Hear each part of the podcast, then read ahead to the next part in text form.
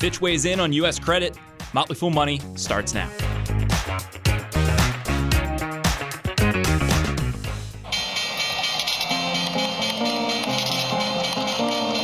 Everybody needs money. That's why they call it money. The best things in life are free, but you can give them to the birds and bees. I see From Fool Global Headquarters, this is Motley Fool Money. It's the Motley Fool Money Radio Show. I'm Dylan Lewis. Joining me in studio, Motley Fool senior analysts Jason Moser and Bill Mann. Guys, great to have you here. Hey, hey. Hey, Dylan. We've got updates from the biggest companies in the world and a breakdown on what's happening at the box office. But we are going to start today looking at the big macro and a headline that I have to admit was a bit of a surprise for me. Credit rating agency Fitch downgraded U.S. debt to AA plus from its previous sterling rating of AAA. Bill, I have a layman's understanding of credit rating and, to be honest, U.S. debt. Can you walk me through what's happening here? Well, it's big in one certain way. The U.S. Treasury notes and bills are the baseline for the entire credit market. And a lot of people don't really realize it, but this is a much bigger market than the equity market. So, what we're talking about here is an amount of debt for the U.S. government that costs about a trillion dollars a year just for us to service. So, the the stock market didn't take this news very well. We the U.S. credit was downgraded from AAA, which means that there's almost no chance under any circumstances that there would be a default to AA plus, which is still summa cum laude. That means there is they, there is maybe a tiny bit more chance that it's going to default. It's it's symbolic it is a meaningful sim- eh, meaningful symbol simply because it is such a large part of the global economy as the underpinning of the reserve currency. But it's not that big of a deal. We are several steps above almost every country in the world. I mean we're behind like Switzerland and Singapore now. I believe there's eight that currently have AAA ratings, maybe eight nine? or nine. Yeah, exactly. Yeah. Like Luxembourg, you know, countries that you're like, yeah, their money is good. So our money is basically good. We're we're tied with Canada now, and you know we like. Canada. That's a great place to be. I think That- Jamie Dimon was calling out that Canada comp there in his interview here earlier this week, right? I mean, it, he, he was like, "Listen, this is no big deal. I mean, in the grand, grand scheme of things, the market determines rates, not these not these ratings agencies." But it it, it kind of felt like it was more for optics. You kind of seemed like you were hinting towards that, but it seems like it just felt like this was more for optics. Well, anything else. I did say a trillion dollars, and that's in debt servicing that that the U.S. government has to pay each year at this point. And that I don't know if you guys know this, but that's quite a lot of money. That's a big figure. Yeah. that is that is a big figure. But you know, Warren Buffett came out and he said, "Look, we bought ten billion dollars at Berkshire in Treasuries last week. This next week, we're going to buy 10 trillion, 10 billion dollars again in in Treasuries." So it's a little strange being below Singapore and Sweden and Johnson and Johnson, but it's really, really not that huge of a deal. I side with Warren Buffett on this one. I don't know if you know this. That's always a pretty safe Yeah, place to yeah, that's that's a good side of things to be on. yeah. Um, that was, I think, in a lot of ways, the macro story of the week. But I also want to zoom in on one that either people missed or if you saw it, might have been a little frightening, and that's that Kansas Heartland Tri-State Bank was closed by the FDIC, marking another bank failure for 2023. I think we all have uh, a little bit of, you know, bank failure uh, trauma going on, and we're thinking a little bit about this. Um, it seems though, Bill, like this one maybe is different than some of the past ones. It's funny because a lot of different media organizations came out and said banking crisis continues. Now, I have to say, we're talking about a tiny bank, and if you look at where it is on the map, it is basically where Oklahoma and Kansas and Colorado come together. This bank is not on the way. It, Say more about that.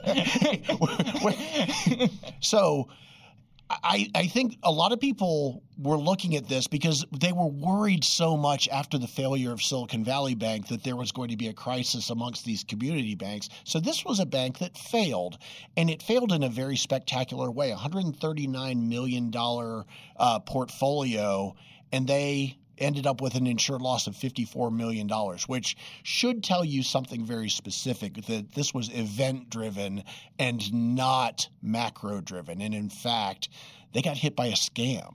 Oh, But- really? Yeah. So we don't really know the details of the scam yet, but it's really important to note for anybody who paid attention to this story at all. And everyone did for about five minutes, and they did their run around the room with their hair on fire and then got on to the next thing. But this is not another node of a banking crisis. It is simply a small bank that got incredibly unlucky. So basically, big picture for both of these two macro headlines we just talked about. Don't worry too too much about them. I think I think you can kind of maintain your your sense of calm here. Did you just shorten the five minutes I used down into a sentence? I think you did. I try to. I mean, that is my job, Bill. It's, it's, That's the, it's the Bobby McFerrin. Don't worry, be happy. I mean, that's truly the case in, in in this issue with the with the tiny bank. It's not a portend to hundreds of other banks failing, but it does speak to a little bit a vulnerability in the U.S. We have more than four thousand eight hundred banks in this country, and some of the small banks. I, you know, I think that they may be vulnerable to you know to, to scams and to the increasingly sophisticated uh, you know criminal scams that are out there. This week, we also got updates from, I think, two of the biggest companies that move the U.S. economy. Uh, we got Apple and Amazon earnings. Uh, Jason, Apple did something that it has not done since 2016 this earnings season. It posted its third consecutive quarter of revenue declines. The story seven years ago was struggling iPhone sales. History has a habit of repeating itself. We are in the same spot again here. Sure. Yeah, I, th- I think the biggest, the, the big focus is, is on the slowing revenue, as you said. I mean, a third straight quarter of declining year over year revenue. I think that's just part of the ebb and flow of this business, right? It's gotten so big through the years thanks to that lightning in a bottle that is the iPhone. And, and, and remember, too, there are some currency impacts that play into this, so you can fiddle with the numbers however you really want. But I do think it behooves investors to remember that Apple does a lot of things well. I think that it's greater than the sum of its many impressive parts. Uh, when you look at the numbers, it's just kind of it's kind of they're, they're leading up to this release of this new iPhone toward the end of the year. Overall revenue down just one percent, but that included four percent, uh, four percentage points of, of currency headwinds. Um, iPhone revenue, as you mentioned, down two percent. Mac revenue down seven percent. iPads down twenty. Uh, wearables, home accessories up two percent. I think the real story here, we've been talking about Apple as a services business, and this this quarter that really panned out well for them. Services revenue up ten percent. Uh, they've passed one billion total paid subscriptions now. They added 150 million from a year ago. I think that's a big part of the story here is they're really doing a good job of monetizing that massive installed base that really you know, that massive installed base isn't going anywhere. At least part of it for me is that for the first quarter in a long time, I didn't have to replace a pair of AirPods that I lost. See, Bill, unlike you, I never bought into Thank you for boosting their I never bought into the AirPods because I'm trying to minimize the amount of charging in my life. Um, but I mean, hey, listen, you talk about wearables and things like that, right? Probably everybody wants to know about the Vision Pro. And I mean, I, you have to really look farther down the road in regard to the Vision Pro. That's not going to be anything meaningful for this business for quite some time. They're just shipping it out to developers now. So it's just getting started. Jason, I mentioned that seven year look before and how we are kind of in a period that looks awfully similar to 2016. Back then, Apple did not have this incredibly strong services business, and it's benefited from that growth over the last seven years. Stock's up over 500% since 2016. Where does the growth come from in the future to offset some of the reliance that this business has on the iPhone segment? I think you look at two things. Number one, you look at the at the way they continue to return capital to shareholders. Right, those share repurchases do have an impact over the longer haul. Share count down 17.5 percent since 2018 alone. Also, look towards India. Like we've been talking about China over the last decade as the opportunity for Apple, and that's worked out very well. Look further down the road, 10 years down the road here, at the opportunity that I think is is uh, bubbling up here in India, because I think that will be material as time goes on. Apple's at 33 times sales, where in, in the last time it had three consecutive quarters of negative growth, which is a weird term, but there we go. I'm rolling with it. It was at 16 times sales. So one of those things really needs to happen because those two elements don't make sense in common. Bit of a different story when we look at results from Amazon. Shares up 10% after the company reported earnings well ahead of expectations and built 11% revenue growth. Incredible for a company this size. Who's had a good day today? Amazon shareholders, that's Jeff sure. Bezos is up $12 billion today, so that's not half bad. Yeah, some of the numbers from Amazon almost truly defy understanding. 134 billion dollars in revenue, 7.7 billion in operating income. Uh, they've also dramatically lowered their costs through something that they've called regionalization. I don't know if they made up the word, but that's the one they're rolling with. And it was a a 1,000 basis point gain. Almost 76 percent of the packages that they deliver were fulfilled in the region from which they were ordered. So they're doing an incredible job at lowering their overall cost structure for a company that, if you looked at them five years ago, you would have said they're efficient, and they've they've gotten more and more efficient as, as time's gone by. One of the things I wanted to zoom in on with Amazon results is the AWS segment, their cloud segment. I believe responsible for about 70% of their operating profits. Uh, AWS revenue up 12% in the quarter, down from 16% previous quarter. AWS is the leader in enterprise cloud. I believe they have like 40% market share, something crazy like that, Bill. Do we see more applications and usage coming, or is this the amount of market that they're going to be able to grab here? Well, I, I I would say that they have they're probably at the at the level that they you will see in terms of market share. But one of the other things that they were talking about is that every component of the business, Andy Jassy said the words artificial intelligence or AI something on the order of 5,000 times during the conference call. Rough rounding, yeah. Rough rounding, exactly. uh, you know, I, I may be exaggerating, I may not be. And AWS plus those AI initiatives inside of the company and outside of the company, it almost doesn't matter what their share is because that pie is just almost guaranteed to grow exponentially over the next decade. All right, coming up after the break, we've got surprising profitability from one company and another that's posting great growth without leaning on price increases. Stay right here. This is Fool Money.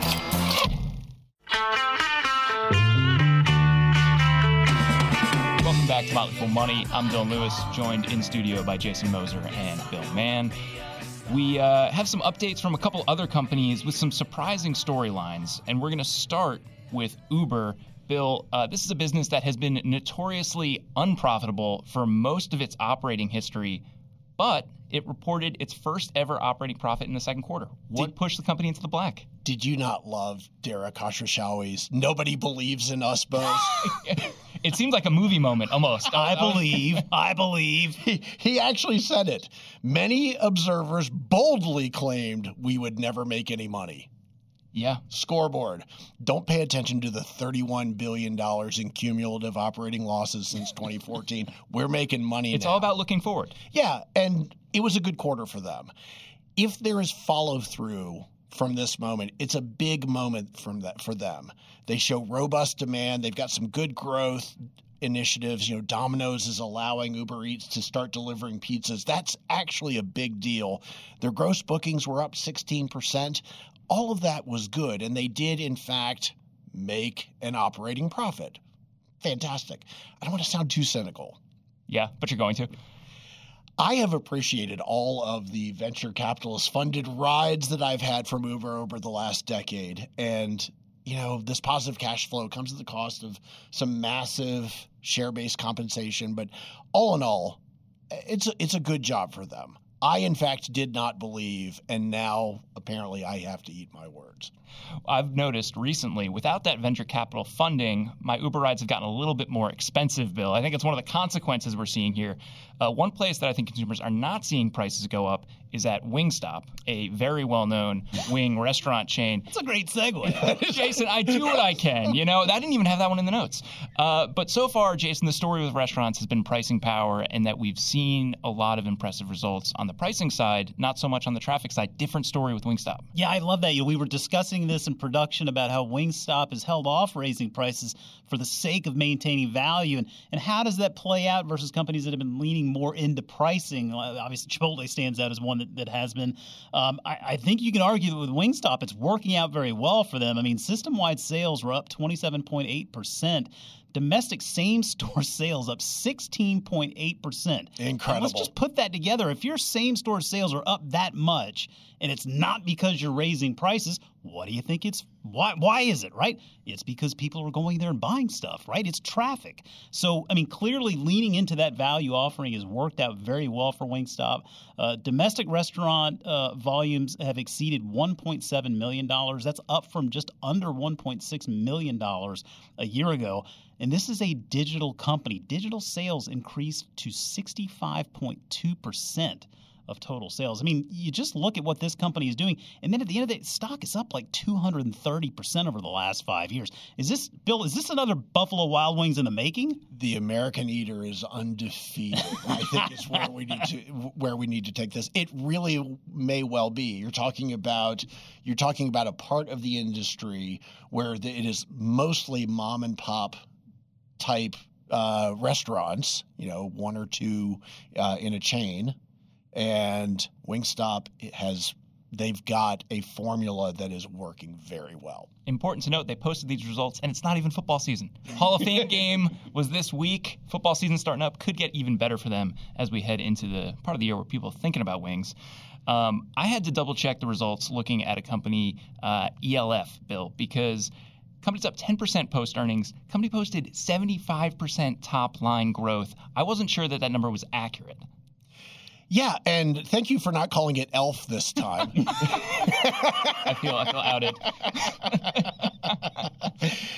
ELF stands for eyes, lips, and face, and it is the third largest of what they'd call the mass market cosmetics industry player in the United States. One of my favorite interviews of the last couple of years was from 2020 when I interviewed their CFO, Mandy Fields, and she just talked about their program, and it is working fantastically. They're in stores like Target is a big place for them, and their stock's been an eight bagger since then. So it's not as if they are a turnaround. This is a company that is firing on all cylinders. Is so, that Ron Gross on the show?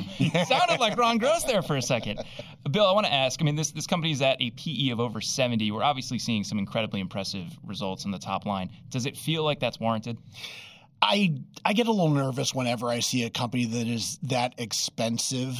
Uh, versus what it's doing right now, they still have a rather small segment or market share uh, of the cosmetics market in this country, and they are mostly in the United States. So they have a fantastic opportunity in front of them. Now, cosmetics, incredibly competitive sector. Like, absolutely, uh, you know, it, it's a knife fight slightly different reaction to the results that we saw from PayPal. Shares down 12% after earnings came out, despite top and bottom line coming in roughly where the market was expecting them. Jason, the market did not like the company's update on margins and the outlook for the rest of the year, though. Yeah, well, I mean, I will say it does feel like this company could have just taken the entire year off of reporting earnings and just picked back up when they announce a new CEO, because I, I think that is something that is really being held against them. I mean, and rightly so. This is uh, one of the biggest storylines. I think it's it's a well-established business. They serve obviously a lot of people and businesses around the world, but it's going through some growing pains, and at the same time, it's waiting for for a new leader to take the reins.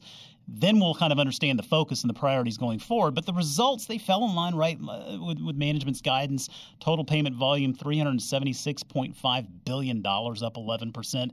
You look at the metrics that matter: six point one billion payment transactions, that was up ten percent.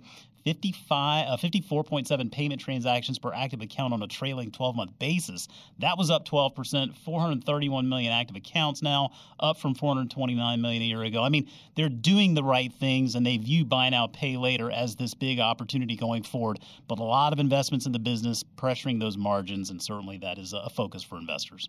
All right, Jason Moser, Bill Mann. Fellas, we'll see you a little bit later in the show. Up next, we've got a look at whether one of the big screen's biggest brands can get back its mojo. Stay right here. You're listening to Motley Fool Money. Come on, baby, to a driving show. I know just the very place to go. I'll be over, pick you up at eight.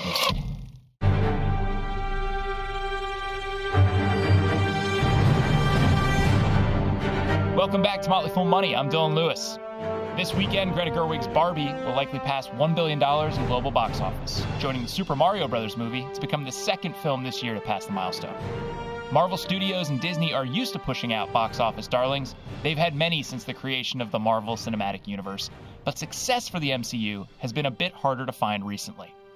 Motley Fool analyst Rick Munarriz has been a longtime fan of Disney stock and Disney intellectual property. He joined me to check in on the state of Marvel and whether they'll have another hit anytime soon. Let's dive right in here. What exactly is the state of Marvel and Disney's IP library right now because I look at the box office rankings and I look at some of the reception for their latest launches, and it seems like some of the shine has come off of their releases.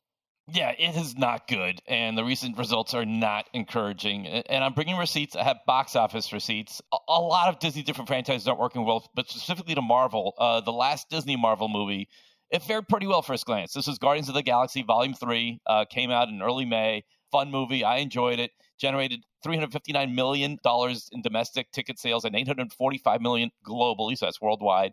It was very profitable. But then we go back to Volume Two, the second installment in the franchise, 2017, six years earlier. It was 390 million dollars at the U.S. and 864 million worldwide. Not much, but bear with me. The movie before that, uh, the last Marvel Cinematic Universe movie, was Ant Man Quantumania, which sounds more like an album by The Who than a movie, but 250 million domestically and 476 million globally. And the second movie in the franchise that came out five years ago uh, in 2018, 217 million stateside, but 623 million worldwide. So clearly lost a lot of Jews overseas. And these figures, they're just 1% to 24% lower than the previous franchise installments. But it's worse than that because these are, we're talking about ticket sales. We're talking about ticket revenue, the total revenue. Ticket prices in 2017 and 2018, they're about $9 per person in the US. Today, they're 15 to 20% higher. So it's not just a 1 to 24% decline in attendance. We're talking about at least more than less than 20% fewer people saw these movies, the third installment of the of the Guardians of the Galaxy and the Ant Man movie than they did the second movie. And it's not just this. Last year, the top Marvel movie was Wakanda Forever. Uh, again, a solid movie, well liked by critics, but it fared substantially worse than the previous Black Panther movie that came out four years earlier. So clearly, the trend is not going in the right direction for Disney's Marvel Universe and so many of their other franchises. Rick, you follow Disney as a stock. You also are a fan of the space and someone who enjoys entertainment, enjoys the parks. Can you talk a little bit, maybe from the fan perspective here, on what's going on and why we're seeing some fade here? So it's not just Marvel fatigue. Uh, did you see the Flash, Dylan? I did not. I didn't either. And I saw the previews like, oh, it's like time jump. And then I said, wait, Michael Keaton's coming back as Batman. I got to see this. The movie came into theaters two months ago and it went uh, $108 million in ticket sales. So it's going to be a big charge for Warner Brothers Discovery, the one that owns the DC Comics. Spider Man. So, Spider Man, that is the one franchise in Marvel that's doing well. Unfortunately, it's not put out by Disney. Sony's Columbia uh, Pictures puts out the Spider-Man movie. So Spider-Man: No Way Home, which was the top box office draw in this country in 2021, the animated uh, Across the Spider-Verse that came out uh, earlier this year, which is the highest-grossing superhero release domestically. Again, these are not Disney movies. So for Disney and for Marvel, it's time to recalibrate ourselves, our expectations of what's happening here. Uh, Disney also lost James Gunn. And if you're a comic book fan, you know James Gunn. He's this brilliant director and writer. He has controversies. Uh, he had unfortunate tweets way back in the day. But beyond that, he's the one that put Guardians of the Galaxy on the map. And now he's a big wig heading up DC Comics over for Warner Brothers. So you're losing some of your, you know, some of your key personnel. And you're also just losing steam with the audiences. They're just tired of what they're seeing before. It's getting too predictable. You mentioned adjusting expectations a little bit. When you take a step back and look at Disney the business, you know, it's it's easy to kind of get lost in the Marvel, a Disney property. But when we look at Disney the business, where does the Marvel IP library sit in terms of the thesis and just kind of your expectations? Marvel, just like Lucasfilm, uh, were properties that, that uh, Disney paid about $4 billion for each one and was able to milk a lot of money out of it. So they're obviously very successful. Looking back, great deals. But we're at the point now where while Marvel is very important, it is not as important since uh, basically Endgame, Avengers Endgame in 2019. It's been in a lull. 2019 was that year when Disney had the six highest grossing U.S. films that year. It's nowhere close. It doesn't have any of the top three this year. We're getting to the point where with, with Marvel specifically, the properties are there. Everyone knows the characters. If you go to the theme parks, well, not so much in Florida, but in California, where they have Marvel's Avengers Campus there with a Spider Man ride, with a Guardians of the Galaxy free fall ride, it is very important to them that the Marvel ecosystem is fresh and relevant to consumers because it would cost a lot to repurpose rides and lands. Uh, and the same thing they could keep milking it with consumer products. Disney's ecosystem is built for that. But they're at the point right now where they need to crack the code. They need to make the, the experience fresh. And I think that's what's happening. You're seeing the movies that have succeeded. You mentioned Barbie, uh, you know, second only to, to, Mario Brothers. Super Mario Brothers was this kind of like absence made the heart grow fonder kind of thing where we hadn't seen Mario on the big screen in so long. That didn't work for Indiana Jones for Disney this summer, but that's one way. And of course, then there's a whole Barbie phenomenon, which is, as you pointed out, is basically them taking this property where your expectations are, oh, it's a Barbie movie. I know exactly what I'm going to see and giving you something completely different, retelling the narrative in a whole different way, totally unexpected unless you knew what you're coming into uh, with the Barbie movie. And I think they need to do that with their Marvel properties and all the other IPs that are going stale right now looking at what they have in terms of upcoming releases over the next couple years, we get the benefit of that because they like to project these things out for us. There may be some reasons to be optimistic. They have the Marvels, they have another Deadpool movie coming out, they have another Captain America movie coming out, I think two more Avengers movies coming out. Of those, are, are there any that you're thinking this this may be a title where they can recapture some of that magic? Earlier this year, I would have told you the Marvels because it, it, comes out in November, so it comes out at that just before the holidays. Usually a good time to release a movie. It's when uh, Black Panther, Wakanda Forever was released, and the original Black Panther movies can hit well then, but it's following the same stale formula that they've used a lot with movies. Let's say, let's just have one character, but put in all these other characters from other franchises in there to get people excited. And I think they need something more than that. So the, the, Marvels, while you asked me maybe a year ago, and when I saw the first trailer and it's like, oh, this cool character time jump and all these things are happening, it seems very interesting. I don't think it'll be the next billion dollar release for Disney uh, to break it from that slump. Hopefully, I'm wrong because the whole Captain Marvel thing is, is a valuable franchise. But to me, it doesn't. It seems like consumers are just sort of hesitant right now to go see a Marvel movie put out by Disney until they, they're proven that, hey, you're going to give me something that is not something that I know I can watch on Disney Plus two, three months later uh, without missing anything. Let's talk a little bit about the streaming side of this too. You just mentioned Disney Plus there, Rick. Do you think some of the fatigue is the combination of what we've seen in terms of just this incredible number of box office releases, but also all these streaming releases and just the complexity of these universes? I think it is. I, I think you, you, get to the point where there's always something good to see at home on TV. You know that there's always something streaming, and Disney Plus, of course, since the release windows have narrowed. And I'll tell you, there's nothing like seeing a movie in a big screen. Um, I saw Oppenheimer earlier this week in a 70 millimeter screen. I saw Barbie the week before that at a huge, the largest Disney screen at the AMC 24 there. And I went on a Monday night after the opening weekend thinking, okay, it was hard to get tickets even for that in a very big theater.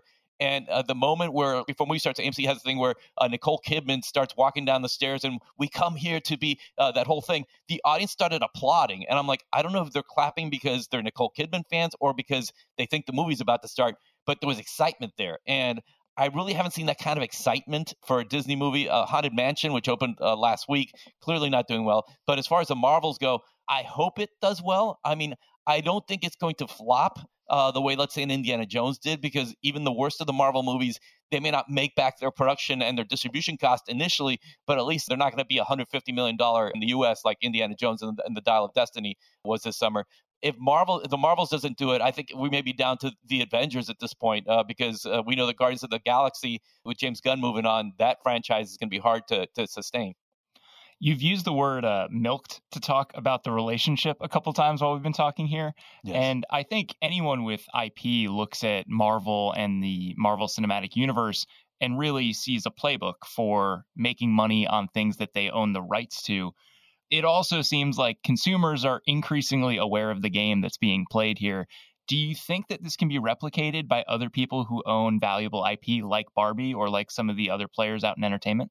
I, I think you can. I mean, obviously, with Barbie, Mattel is basically going through their whole toy line and saying, okay, Polly Pocket. And they're just going through everything. And, and if they're going to try to basically catch this Aladdin genie in a bottle, so to speak, again, the problem is that Disney hasn't learned its biggest mistake is that too much of a good thing can be a bad thing. It's 24 summers ago, I'm going to take you away from the Marvel world. I'm going to take you to Regis Philbin to Who Wants to Be a Millionaire. So, summer of 1999, Disney had a there was a UK hit game show, Who Wants to Be a Millionaire. Anybody who's as old as me uh, remembers it, and it was a hit, and it was such a big hit that they brought it back the following year. And then it played one night, then two nights, then three nights, and I believe it played four nights uh, a week because ABC had nothing going on. To the point that they just got Who Wants to Be a Millionaire fatigue, and people just didn't want to do it anymore. And I think you're seeing that happen now, not just with Disney. Maybe they went to the Toy Story well one too many times with Lightyear, based on last year's disappointment. This this year, did we need a tenth Fast and the Furious movie because it did worse than the ninth movie, and that ninth movie came out in 2021 when a lot of people were afraid to go to movie theaters. So I don't think it's just a Disney Marvel thing. I think we're seeing it. DreamWorks Animation, Shrek 2 was their peak, was financial peak of the Shrek franchise, and that thing just keeps going. So I think it's Hollywood, not just Disney, uh, that can keep a franchise on top consistently, sustainably. I just think it's important for all companies that once you get that first whiff of a dip, not that you have to throw in the towel, but you definitely need to pivot. You definitely need to try something new and something different, which is what the Marvel universe did when they said, "Let's just put all these characters in the in one movie to just raise you know the, the marquee value of this." But at the end of the day, it's it's it's a struggle. It's it's hard to keep even that going. They need a new trick. Yeah, I was going to say it sounds exactly like what it is. Maybe they'll be able to pull one out of their bag. It sounds like to me also, Rick, the lesson here is discipline and trying to be relatively careful in your release schedule and not oversaturating things. Any other advice for people that are looking at IP libraries and looking to do something similar to the MCU? Yeah, so again, they're doing that, and even even even Sony, even though the Across the Spider Verse was such a big hit this year, they released the next movie in that franchise. So everyone's realizing that too much of this is an issue. But I do think specifically to, to Disney and Marvel, they're pushing out releases, and this was before the actors and the writers' strike sort of forced their hand that hey we really got to slow down the flow of content here the pipeline here because we have a production issue right now. Uh, spacing things out will help but again i would have probably said the same thing when indiana jones this was the fifth movie and it came out well after you know more than a decade before the last movie. Disney didn't even own lucasfilm the time that the fourth installment came in and it did not do well despite harrison ford back. So it's hard to tell time isn't always the thing spacing things out isn't sometimes enough you need to come in with a fresh angle. I think moviegoers right now, they are very jaded. We've been spoiled by the fact that we can watch quality television at home, commercial free, for several hours at the end of every day. So we need stuff that's going to challenge us, need stuff that is fresh. And I think that's why Barbie did so well. That's why I think an Oppenheimer, despite uh, you know not doing as well as Barbie, but clearly uh, a, a, successful release, is the kind of movie that comes in and says, "This is something I have to see in a theater because it's three hours of kind of entertainment that I don't think I've seen through a streaming service." So for investors following these movies, look for the people that are being creative uh, with the process. Uh, right now, that's not Disney, unfortunately, but hopefully they'll get it back because they've always found a way back.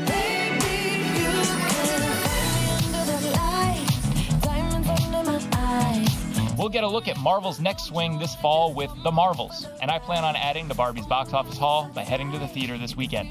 If you've got thoughts on the summer blockbusters or a question you want us to tackle on the show, we want to hear it. Shoot Motley Fool Money a note at podcasts at fool.com. Coming up after the break, Jason Moser and Bill Mann return with a couple stocks on their radar. Stay right here. You're listening to Motley Fool Money. Watch me. As always, people on the program may have interests in the stocks they talk about, and the Motley Fool may have formal recommendations for or against, so don't buy or sell stocks based solely on what you hear. I'm Dylan Lewis, joined again by Jason Moser and Bill Mann. If you're at a barbecue this weekend, make sure to put some of the yellow stuff on your hot dog. Saturday, August 5th is National Mustard Day, and to commemorate, gentlemen, French's is giving out mustard flavored Skittles in New York City on Saturday, August 4th. Jason, if you were in New York, would you be trying those Skittles out? No. No, I Em- emphatically Listen, no. Dylan, I mean, there are things, you know, there are times in life where you can like a lot of things, but then you put them together and you're like, ooh, I don't like that. I mean, listen, Skittles are delightful. And I'm a mustard guy, okay? I'll never understand how someone puts ketchup on a hot dog. Putting those things together. Vouch. And I mean, you know, let's bring McCormick into the conversation Oh, because they own French's. I mean, that's my obligatory.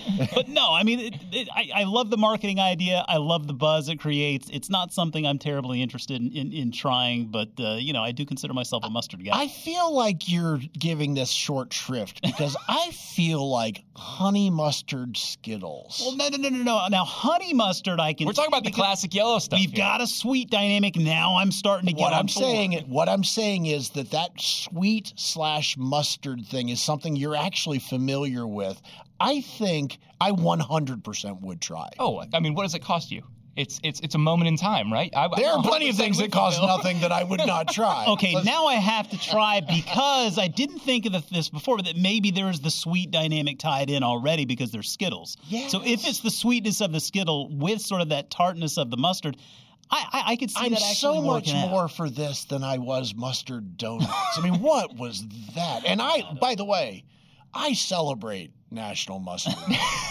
I'm in. He's a card carrying member. I'm a card carrying member. Well, listeners, if you want to get your uh, taste buds a chance at this, uh, you can go to frenches.com slash mustard skittles through Saturday. They're also making some of those candy available online if you're one of the lucky people they pick. All right, let's get over to stocks on our radar. Our man behind the glass, Rick Engdahl, is going to hit you with a question. Bill, you're up first. What are you looking at this week?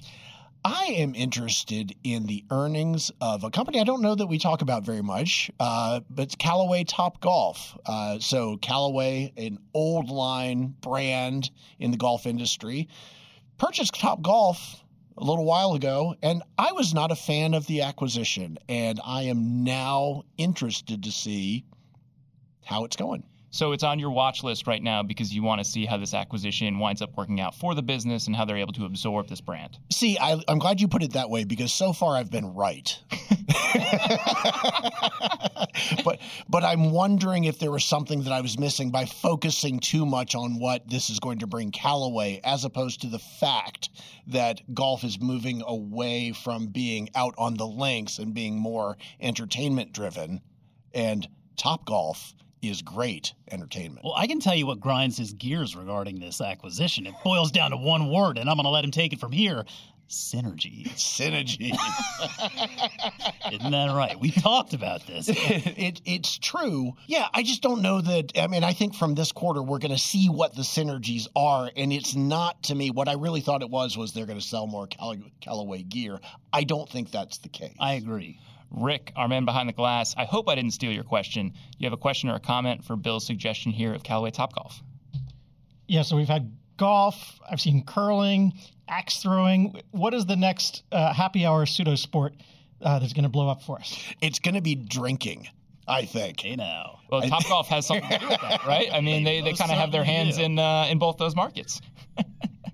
Jason, uh, what about you? What's on your watch list this week? Uh, yeah, Outset Medical ticker is OM. They reported earnings this week, and the bad news is the market's reaction to the release. The stock is down about 12, 13 percent since that uh, announcement. The good news is though this this really was a good report in virtually every regard, save one little news item that, that I'll get to. But you look at revenue of 36 million dollars for the quarter, that was up 44 percent from a year ago. Product revenue uh, up almost 50 percent. The service and the other revenue grew 23.4 percent. You know, I like this business because they install that base of those dialysis machines, and then they benefit from the ongoing sales of those consumables that really, uh, that, you know, the consumables have to be outset uh, medical produced. So that really does give them sort of a uh, a very high switching cost as time goes on there. Uh, gross margin continuing on that track to the to the target of 50 percent there.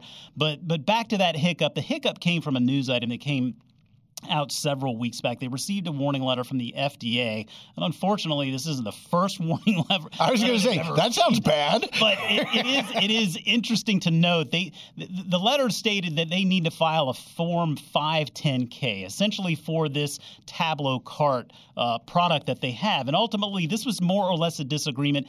Management didn't really think they needed to file this form. The FDA begs otherwise, uh, so management's going to go ahead and file this form until they get it filed. They're going to postpone the sales of that Tableau cart until they get the approval, which I'm certain they will. Uh, and this led them to guide more down towards the lower end of the range of guidance they provided earlier before, and I think that's got investors uh, a, a little bit up in arms. Rick, a question about Outset Medical. I mean, I get it. I hate filling out forms, but don't they have somebody to do that? Well, you would you would hope so, but hey, maybe maybe there's an AI for that, Rick. All right, Rick, which company is going on your watch list? Uh, I fell asleep during Jason, so I'm going to have to go with. So did Jason. a mustard skittle will wake you up. With that said, Jason Moser, Bill Mann, thank you both for being here. That's going to do it for this week's Fool Money radio show. The show is mixed by Rick Engdahl. I'm Dylan Lewis. Thanks for listening. We'll catch you next time.